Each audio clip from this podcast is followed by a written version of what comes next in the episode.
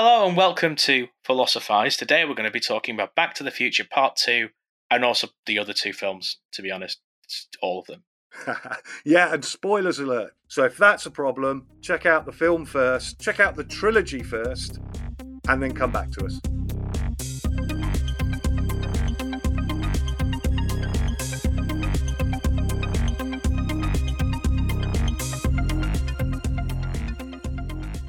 Hello, Matt. How are you doing, mate? I'm okay. How are you, Dave? I'm super duper. Okay, Back to the Future 2. Back Part to the. Future Part 2. Back to the Future 2. Why did you choose this film? Because I wanted to do a film that was both fun and clever. Okay, you telling me Back to the Future 1 is not fun or is not clever or Oh, it is, it is. But then I thought this is the the most um funnest and cleverest? well, it's not the funnest. The funnest one is the third one. However, Yeah. I would say it is the most complicated. Yeah, oh, without a shadow of a doubt. The, th- the third one's the most emotional as well. I can't make it throughout that movie without tears, to be brutally honest. oh, Uh, thank you. yeah, no, the th- the third one's a is wonderful. Maybe we should do done a third one. Oh, well, let, no turning It's back too late now. now. Yeah, Too late no now. turning back. Anyway, so fun and complex, the most complex of the three Back to the Future. I think, uh, as we've both intimated there, we both love these films. We love all three of them. I mean, it, it's not even really three films, is it? It, it? uh, People call it a trilogy, but it's part one, part two, part three, and they bleed into each other so well. It's kind of Mm. one long, massive six hour film, really, at the end of the day. And we're going for the middle segment. Yeah, Okay, Act So- Two. Act two. Come on, tell us what happens. Uh, so obviously in the first one, um, Marty McFly ends up going back in time, causes havoc. Um, former younger version of the Doc who invented the time machine helps him fix it and then sends him back to the future. Hence, it being called Back to the Future. Mhm. I don't know if anyone got that joke. Um, and then everything seems fine, but um, the Doctor turns up, hit the the time machine, which is a DeLorean can fly. He says there's something wrong with your family. Uh, that's the end of Back to the Future Part One. Part Two, they go forward in time, try and um, stop his son from getting into trouble because the uh, this is him going to prison leads to a chain reaction that completely destroys the family unit. Then, um, while they're there, um, the antagonist Biff manages to take the time machine and change the past in 1955 for his own gain, which creates a new um, alternate horrible eight- 1985. It isn't it 85, isn't it? It's 85, That's where yeah. it's set. Yeah, so alternate 85, they're present. They go there, it's terrible. Um, so they have to go back to 1955 again, um, entering into scenes from the first film in order to restore it to the changed future um, in Back to um, the Future Part 1. Oh, that, you Getting know, back to equilibrium. that that that the, the scenes in um, the Enchantment Under the Sea dance in the second film, where you've got different, you know, double Marty McFly. They're as complex Yeah. as any art house European art film you'll ever see. I just, I Mm. just, I, that blew me away as a kid when I watched it. It still blows me away now. Love it, love it, love it. Where did he love go? He just came in here. Something really cooked. Look, how'd he get up on stage? I don't know, but when he gets down, we're gonna nail him. How the hell he changes clothes so fast? Uh, we are. It's no, it. Okay, Back to the Future too. Um, so let's let's let's discuss. Let's. we- and This is going to be difficult, right? But let's see if we can slightly unpick some of these different timelines. And I suppose the reason I think it's worth doing that is because, and this is You're before. working on a wiki article. uh, that might be an idea. I suppose that the reason we should do this is just to confront the way Doc puts it. So, in in the second film, we get Doc explain to Marty when they get back to this what they call the alternate 1985. Okay, Mhm. and he explains to uh, Marty what's gone wrong with a diagram on a chalkboard. Um, Mhm. And without trying to describe that, he basically sets up the um, the kind of dichotomy that there is an, a real 1985 and an alternate 1985. And what they need to do is go back in time, find out when it is. They don't know when when it's been changed yet. Go back there, and thus they can restore the uh, the real 1985, the original 1985. However, and this this means we're going to have to talk just for a second about the first film. However, that's not the original 1985 because what happens in the first film? They start in 1985. Marty gets catapulted back in time to 1955. Him arriving in 1955 changes that 1955. So we've already got 1955A. All of the events that happen in that film, where his mother falls in love with him and he has to get his mother to fall back in love with his with his father, yeah, which he does successfully. Um, and then they go. He finally gets back to 1985. Yeah, that isn't a restored 1985. That's a different 1985. His father is now an author with his first book arrives. His mother is not on the gin so much. Um, and his siblings seemingly have got things more together. It's very 1980s movie feeling of they've actually no eh, this is words they use, they're no longer losers. So we're already yeah. at the beginning of Back to the Future 2, we're already in 1985A. Yeah. Yeah. So they get carted off, they create another 2015 because they intervene there. Biff goes back to 1955. Um, and then returns to 2015. So there's new 1955s generated, new 2015s developed. So by the fact when they get back to uh, 1985, the dystopian 1985, let's call it, it's already at least 1985C. Yeah, it's a it's a very different kind of 1985 already. And then, of course, they've got to go back to 1955, creating a new one there, so on and so forth. So yeah, what we see in this film is a really, really complicated set of let's call them um, parallel timelines being generated, proliferating. Yeah. So that's my view, right? Doc's solution between the real and the, and the alternate just doesn't work. What do you think? Well, I think that it would be interesting to talk about it from their perspectives. So, um, the doc that we get at the end of Back to the Future Part 1 is at the very least Doctor Doc Brown A because he's lived through the timeline where Marty's uh, family are a success. Although there is a moment in the first film where um, it's just before Marty gets into the time machine for the lightning strike moment where uh, Marty says, "Oh, my dad stood up to Biff. He's never done that in his life," and the doc sort of just sort of looks at the camera for a moment and, and thinks, "Oh." Um, and there's a kind of a recognition that that might have changed the timeline, but the the doc that survives, the doc that's not killed by the um, by the Libyan assassins, sorry, the Libyan terrorists, hasn't lived through um, the original 1985.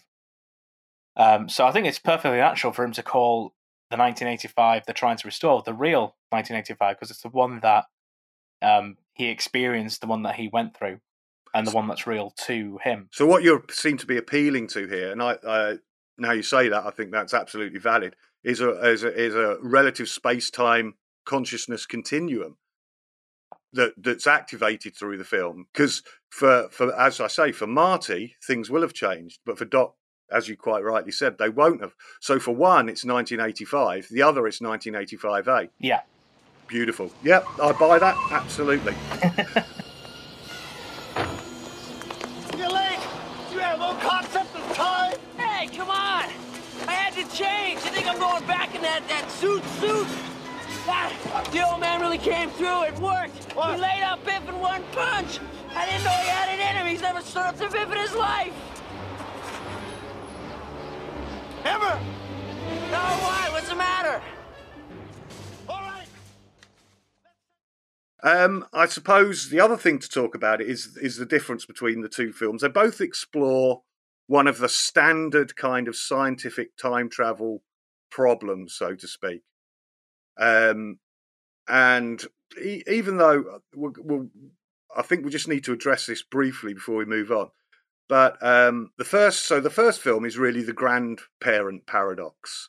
Yeah, if you, you know, which is yeah. stated if you were to go back in time and kill I don't know why we have to always kill, you know, but this film's far nicer. It's got, even if a bit more Oedipal, uh, go back in time and, you know, disturb your grandparents, you might not be born. So explore. Well. I mean, in Oedipus, he kills the, the ancestors as well.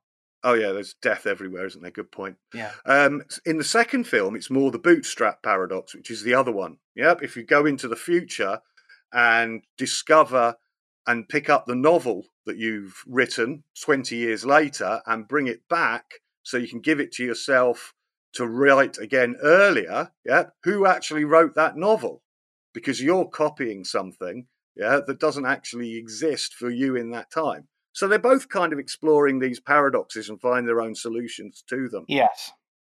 Um, but and this is this is my claim with time travel movies. I mean that's a very scientific kind of viewpoint, and the way in which they can be solved is talking about the many worlds theorem. So you're not actually going back in time.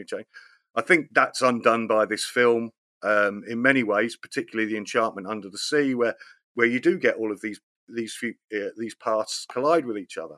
But to me, time travel in cinema is never about the possibility of time travel. Yeah. I mean, it has to be just a given moment, right? In order that you can explore time, what I would call, I mean, this is what, this is why I love time travel stuff. You know, you know, I'm biggest Doctor Who lover there is almost. You I can't guess. say things like that. Okay. All right. I'm a big Doctor Who lover. you, can't, you, can't, you uh, can't say that. Can I say I'm a big Doctor Who lover? fan. You're a fan. I don't use that word. I'm a big Doctor Who lover, um, and the reason I reason I love I love Doctor Who is because it's about visceral encounters with time, and it seems to me that there are different kind of encounters. You know, in, in other words, when you tr- when you travel back to the past, right, and you travel to the future from a present moment, those two encounters with time are affectively, you know, qu- qualitatively different uh, encounters with with with the nature of time. What I mean by that is, if you go back to the past, what you're exploring there is usually is history, memory, stuff that is, if you like, set in stone that you might not know everything about it, so you're um, uh, you're discovering it. You might problematize it, but that in a sense, those films are all about you know healing time in a way. Yep, because something's gone wrong or you've got to put it right, and there's almost like a given moment that you're exploring. Whereas traveling into the future, yep, is more an encounter with the unknowable, with possibilities with your greatest fears, so to speak, yep, or your greatest hopes, even. Mm. So they're, they're very different temporal journeys, yep, which uh, to me has got nothing to do with the scientific notion of time travel and grandfather, uh, uh, grandfather, grandmother paradoxes, grandparent paradoxes, bootstrap paradoxes, all of this, that, and the other. They're the mechanics, the material you're playing with. But for me, the real thing about time travel movies is their affective dimensions with encounters with the past and future, and indeed in, uh, encounters with the present as well. So we get encounters in the second film with a different present, with an alternative present, and that in itself has got a different kind of feel because that's where everything's at stake in this film, isn't it? In Back to the Mm. Future too, the the vital flow of life has somehow been redirected, moved so Marty's father has died. Yep. Um, Yeah. Much younger than he would have liked. Um, and his mother is now slightly enhanced, let us say. And his stepdad is Biff, his, his mortal enemy, so to speak. So, Yeah. the, so the present and across all, across all time and space. There we go. It's sort of a- Yeah. it is- it is interesting that that um, his father's high school buddy becomes his sort of generation, multi generational spatial temporal nemesis. Hey, McFly! Yeah, I've seen you around. You're Marty McFly's kid, aren't you? Biff? You're Marty Jr. Tough break, kid. Must be rough being named after a complete butthead.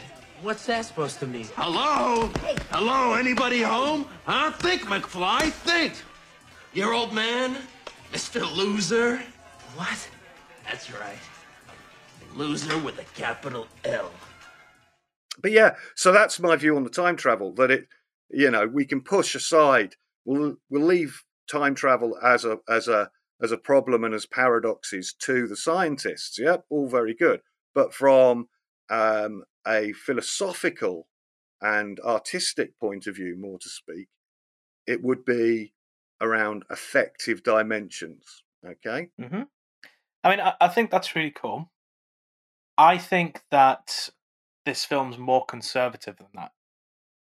So I think you're, you, I mean, I think you're right that, that you know there's, there's sort of a map of how time travel can work in cinema. I think, I think that's true, and I think you can read these films like that. But I think really, it's less about time travel. It's more about family and legacy and generations and, and things like that. I mean, I can't think of off the top of my head a, a time travel sci-fi story that sticks to the idea of family and traveling back into earlier versions of family as uh, as much as this does. So what what you've kind of got is different stages of the family. You've got um so the McFly family. Anyway, you've got the three generations. You've got um, George McFly's generation, Marty McFly, and then Marty's children. And what you have in Back to the Future Part One is George's failure to stand up to that bully, which sort of sends his entire family on uh, sort of a lesser destiny. Um, you've got um, Marty's failure to get control of his anger and his emotions, his ability to, to revoke, be provoked, so he ends up in a car crash. George McFly can't become a sci-fi writer. Marty McFly doesn't become a, hmm a famous rock star, and that leaves his family in a sort of a, a lesser destiny. And what happens through the film is those two patriarchs uh, working together in order to restore or, or bring bring the family to where it should have been. So Marty goes back in time and helps his father find confidence to stand up to his bully, which means he becomes the sci-fi author. Yeah, but what's that should mean? What what does that should? There is no should until it happens. Oh no, it should from the should from the um from the morality of the film. What the film, the direction of the film says should be the case. He should be successful as possible. You should live your dreams. You should um stand up against corruption instead of being sort of mowed over by it. You know that that I think is the message of the two films. I mean, I- mentioned earlier that it's a very 1985 movie in, in the fact of the return, and they're more successful than they were called losers before. So I, I agree with that. But we should mention that there was controversy with Crispin Glover leaving the project because of that. Um, What do you mean? what do you mean because of that? Um, so part part of Chris, well, from from his account, part of the reasons Crispin Glover left the project was because he felt it was too capitalistic, a Ah, right, okay. um, too too Reaganite a way of viewing what family success was. so Crispin Glover, the guy who played um, uh, George, Marty's father. Yep, yeah. Uh, so he, he he leaves the project. Um, Ah, I didn't know it was. The, so that's his reason he gave her. yeah. Okay. I mean, who knows what actually went actually happened there? I mean, I, Uh, don't disagree with that. I think that's it. That's an absolute reading. However, I mean, there, you know, the idea that you return to 1955, the golden, a golden age of America, the rise of the teenager, Mhm. um, a, a- a time that of simpler pleasures, blah blah blah, all of this, that, and the other. I get that trope, uh, but the trouble is, every film, every every cultural critic that's ever been, whenever there's a film set in the 1950s, says that. So it's become a kind of a cliche. But I, I take it to a point. But the 1985 piece, um, I do agree with. I, I, I think, I think, however, they begin to address that in the second film. I think they address that really, really well. They explore that that that moment uh, in the dystopian present, and I'll tell you. Do you want me to tell you why I think that? Go on. Well, Biff Tower, right? Biff Tower, living on the 27th floor, the penthouse at the top. I mean, that's Trump Tower, isn't it? Trump Tower yeah, was he even opened looks in. like Trump. It's weird. It's, al- it's almost it's almost like Trump. So I mean, he was already an adult, obviously, when this film came out. But it's almost like he saw this film and was like, "Yeah, I, or, or the filmmakers are, are reflecting on that. I think I, I think it is Trump Tower. Uh, Trump Tower opened in 1983. Yeah, the first film's Okay. made in 85. Um, this film is made in 1989. Yeah, Trump is a big presence. right, okay." I don't know anything about how Trump was as a cultural figure. Well, I mean, think think of the, the we've just had him. Uh, you know, people trying to uh, think about having him removed from um, one of the Home Alone films, haven't they? Where he runs into it, where he insisted he come in. So he's he's well known in the media at this point. He's he's he's indeed even uh, cajoling to get little bits in into uh, films and and cameos and stuff like that. Yeah. Uh, So I, I think the second film, in a sense, is reflecting upon that capitalist moment because what is Biff but an uber capitalist? I mean, what does he say at one point when he's going to shoot Marty? I own the police. So you, Yeah. uh, you know, I mean, look, I, I this is not a nos- I'm not saying that Back to the Future is a Nostradamus kind of film. I'm talking about how it's reflecting upon 1985 or the, the 1980s itself, and it's aware, I think, of of of that problem of the first film, of the of the conservative capitalist successful drive. I think it's aware of that and reflects upon it in the second film. In a sense, but what Biff is is a capitalist untempered by family values. And the film even establishes that. I mean, why hasn't he got family values? Because he's um he seems to have grown up in a broken home. You know, for whatever reason, he's being uh, brought up by his grandmother, who is just this shouting voice that you never see. That he's he's arguing with. He's not had um, the nuclear family, and as such, he's his you know. So if you, if you sort of look at the look at Back to the Future Part Two as the battle between Biff's dominance and the McFly's dominance of the timeline.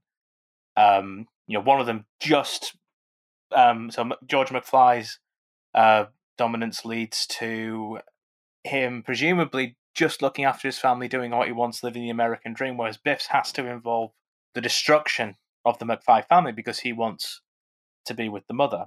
You know, so it's it's the it's not the capitalism that's the problem with Biff. It's not it's not his riches, although there is a kind of don't do this for personal gain thing going on. It's the lack of respect for the marriage that's supposed to take place between George and Lorraine. yeah, between George and Lorraine. I think that plays into it as well. I mean, neither of us are going to say that any one film is about any one thing. Mm. Uh, I take your point with the um, with the, I like the idea of the the the Tannen and McFly dynasties and how they're intertwined. It does become a bit of a zero sum game, doesn't it? Because in the first film, when we meet Biff, he's um, if you like, uh, the first time we meet him, he's he's George's boss.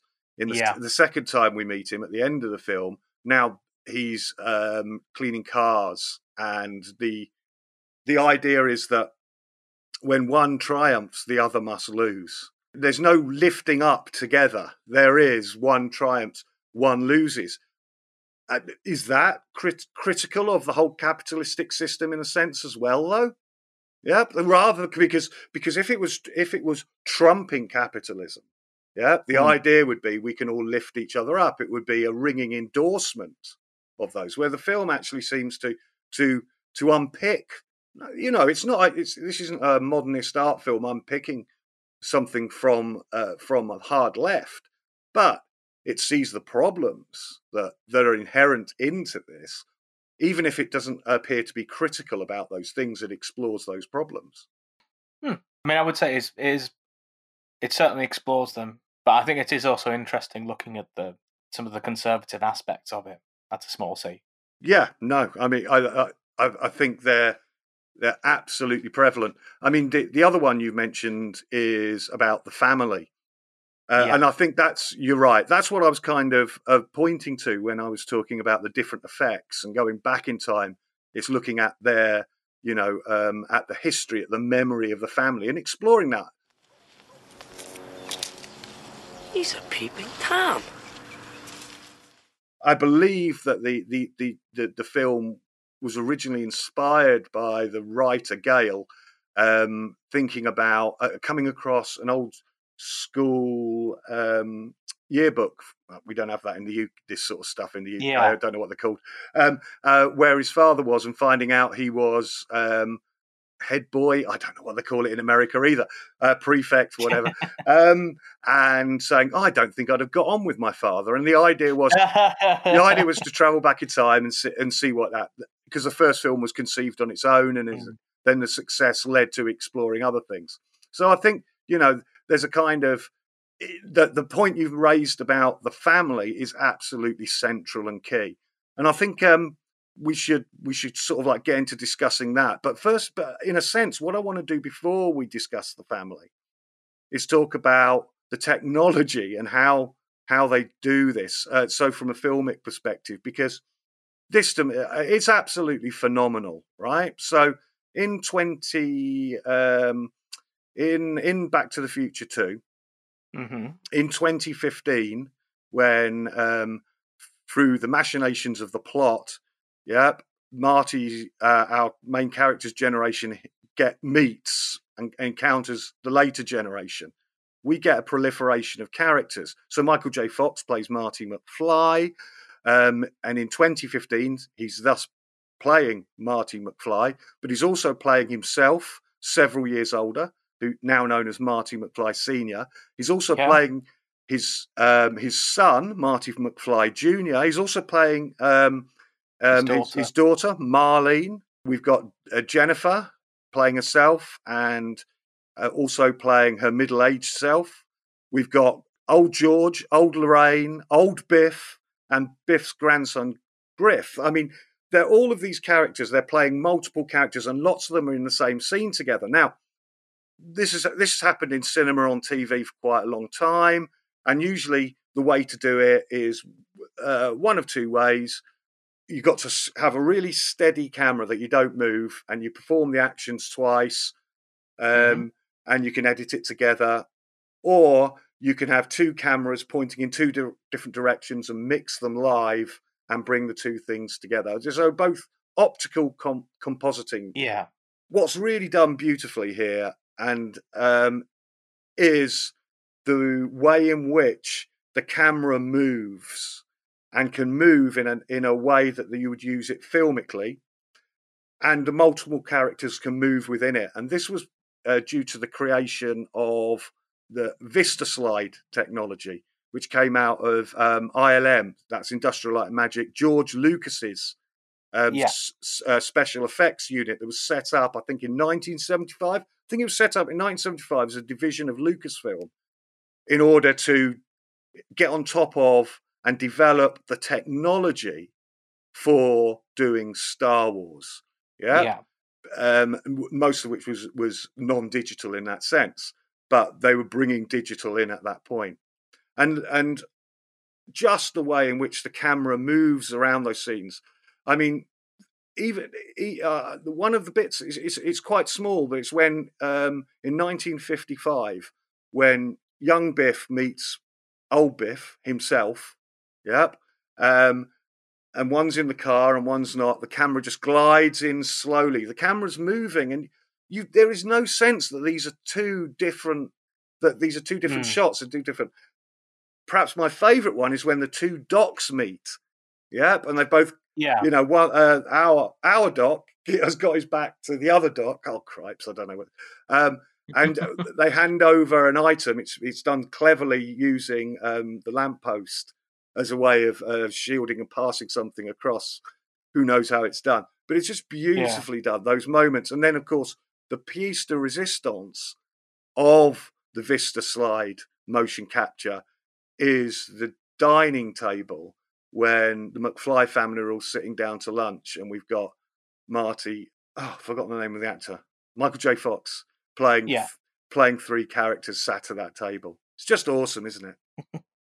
I didn't actually realize it was uh, Michael J. Fox playing his daughter until um, last night when I was watching it with my housemate and he pointed it out.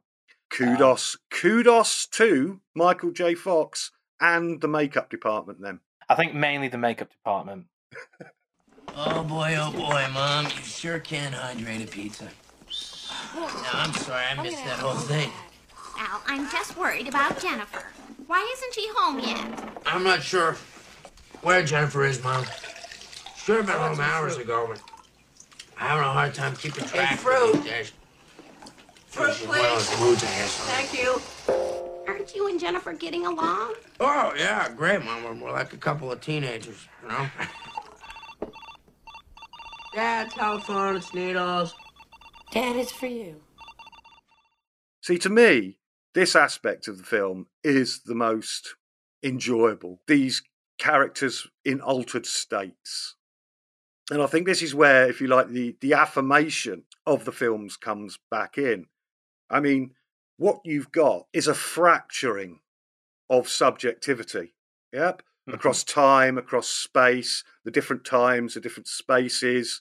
Yep. They resonate. You've got alternative um, universes overwriting each other. In the Enchantment Under the Sea dance, you've got kind of an intensive moment where the characters are kind of choreographed and dancing around each other. So you've got these temporal and spatial kind of problems generating no closure. There's no closure in this film at any point. Yep. I mean, I think that the notion of closure within cinema is is is is highly overused, um, mm-hmm.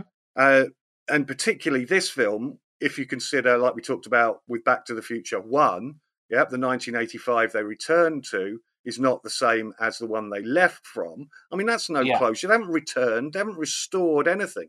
Even if even if it is uh, the same timeline from Doc's point of view, from at least one point of view, and from the spectator's point of view, things have changed. Yep. And it seems to me these these ideas of this this kind of fractured eye and these selves that that that dissolve, um, as we see in the photograph or in the first film. But of course, when new eyes come back and new people are generated in alternative spaces, those old selves have dissolved back in the past. Yep. And the idea that um, it also collapses the idea of the other. Um, so if we just think about the way in which Marty, our Marty, meets, or you know, or we encounter at the filmic level anyway, um, Marty, Marty become Marty Senior. Yep, you know, we're yeah. othering the characters from the from ourselves. It's mm. it's it's that old. Uh, I think it's it's, Visconti, the, the, Italian director, said. You know, we are simul- a very Bergsonian kind of notion of time, of duration, of our subjectivity. It's not that we are these different compartmentalized people throughout our lives, but we are simultaneously a child. We are simultaneously a teenager. We're simultaneously uh, middle aged. We're simultaneously old. These are kind of like layers and sheets that build up. We fracture and then we overlay. And I think the film is very, very good at exploring the disjunctive nature, the crisis of time and space, but pulling it back to the subject, to the person. And, you know, just to conclude, I'd say it, it, it holds the banner, We Are Multiple, high above its head, this whole series. Hmm. I presume you're conducting some sort of weather experiment. That's right. How did you know that? Oh, I happen to have had a little experience in this area. Yes. Well, I'm hoping to see some lightning tonight, although the weatherman says there's not going to be any rain. Well, there's going to be plenty of rain, all right. Wind, thunder, lightning. It's going to be one hell of a storm. Well, thanks. Nice talking to you. Maybe we'll bump into each other sometime again in the future. Or in the past.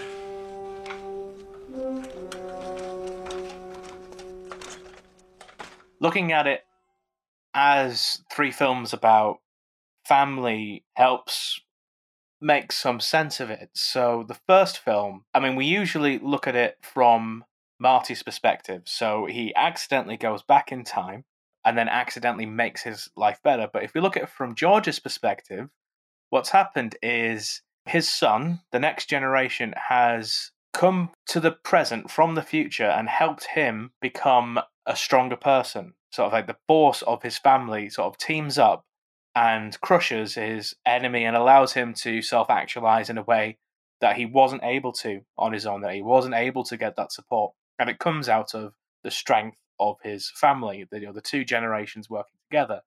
And so the first film creates the McFly dynasty as it could have been if George had had support uh, from the from the morality of the film from a another masculine influence who wasn't toxic.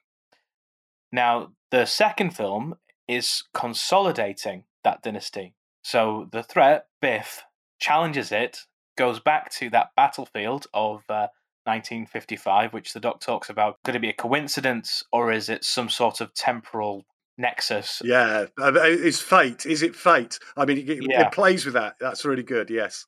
Yeah, so it goes back, and then he teams up with his self from a more selfish or self aimed position. He clearly doesn't get on with his grandson, and so he goes back in time and treats his own self like a grandson. And then what you get is two Biffs working together using their force of their, their sort of life force, and then they create their own dynasty, which crushes the McFly one. And then Marty has to undo that and defend the you know the new dynasty that he created. Except in this one, he is on his own. The the doc sort of has got him there, but the doc's not really offering that much support. Is he can't interact with his father this time. So really, the the second one is the one where Marty is most alone and has to resolve it in his own way. And then at the end of that film, the McFly dynasty is almost secured, apart from the outstanding issue about does Marty break his hand and then stop becoming a, a well, presumably a rock star, Yeah. um, in order to get out of the rut that trying to, you know, getting his son out of prison. Really, I mean, the doc talks about how he's traced down what happened to his dynasty, know, the full like family that he's gone all the way back and he's figured out. So I mean, it's it's clear that um, the doc's been to more than just nineteen, uh, sorry, two thousand and fifteen. He's gone much further into the future because he's really concerned about Marty's children and um, the family and how that develops. He said, "No, this is the crisis point." But really, arguably, the crisis point, which uh, the doc doesn't realize, is the point which is only seen in the third film, which is when Needles, played Yes. by Flea from um, Red Hot Chili Peppers. yeah, um, who's also in the second film as as someone who um, encourages uh, Marty by calling him yellow and, uh, Uh, chicken. coward. Oh yeah, chicken. Yeah, chicken. That's it, chicken. Yeah. Um, Brilliant. you know, so it's, it's sort of this hot headedness that Yeah. Marty has. Now he needs to grow out of that because he's gonna. That's gonna be his mistake. yes. Yeah, whereas George McFly's mistake, if you can call it that, is failing to stand up to Biff. Uh, Marty McFly's mistake is standing up too much. So it's sort of like the hot headedness that he brings and helps his father with elevates him, elevates him. Whereas um, Marty needs to calm down, and it's his experience in the Wild West that does that. But really, that's like an ancillary point in the third film. The third film is about giving the Doc a family because the Doc doesn't have one. All the Time Machine does in the way that they're using it is about family. You know, in the first two films, it it's used in order to support and defend the McFly family, and in the third one, it's used to create the Doc Brown dynasty with uh, Jules and Verne and Clara, who gets saved from falling into a ravine by the intervention of the time machine. Absolutely, I, I, I- think that's spot on, and and the point about Doc's family, it- it- there, there's a whole theme. I mean, you get this quite a lot throughout the second film. We need to destroy, we need to destroy the time machine because it caused Yeah. many temporal problems. In the third film, you know, the the Doc discovers his heart, and he and Yeah, and they and he says he says that sentence again, but in a very different way. He goes, "Traveling through time is too painful." This is when he thinks he has to give up Mm. Clara and all of this. So again, that pushes us back away from the time travel as a scientific problem, back towards the effective dimensions to, to it.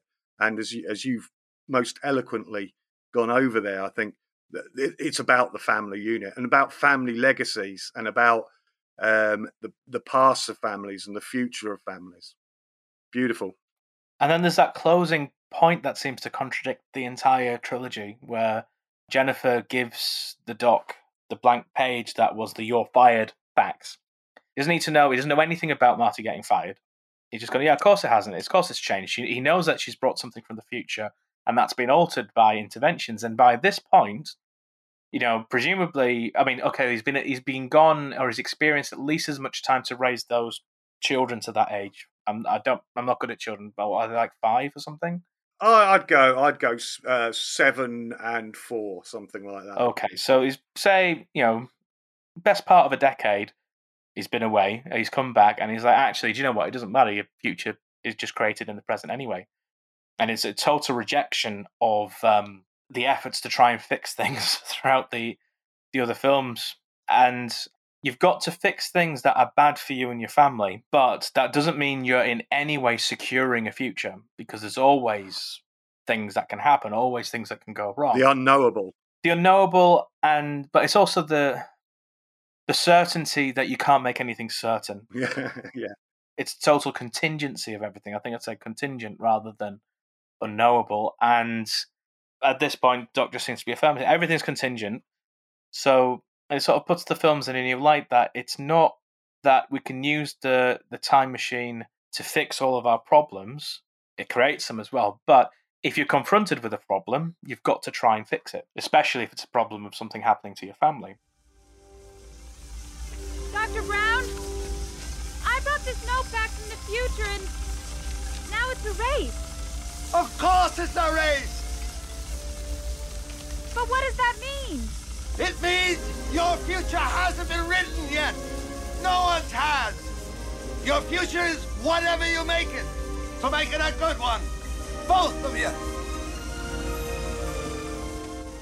We will, Doc. So, Dave, is there anything else you wanted to talk about? I suppose I, I want to talk about the low stakes of the series, uh, but also of this film. We, we sometimes get in science fiction about the apocalypse and the end of the universe and all of this, and I, I think the second film plays with that really, really well in a couple of places. There's a bit when Jennifer has been brought from 1985 into 2015 and gets returned to the family home, and she's in danger of meeting herself at an older age. And the doc says, Well, one of two things could happen. She could faint, or there could be a massive cataclysm. so, as we see on screen, when um, the two Jennifers do meet, they beautifully faint. Doc repeats this again um, when Marty's just about to go to the enchantment under the sea. You know, if you two meet, you could destroy the universe. Marty repeats it at one point. But we kind of know that, the, the Doc is kind of like got that wrong because of the earlier scene. And to me, it's the low stakes. I mean, we, we've talked about this film being about families and the memories of families and the future of families and the family history. And I think that's what it does. In a sense, it's a very local disruption.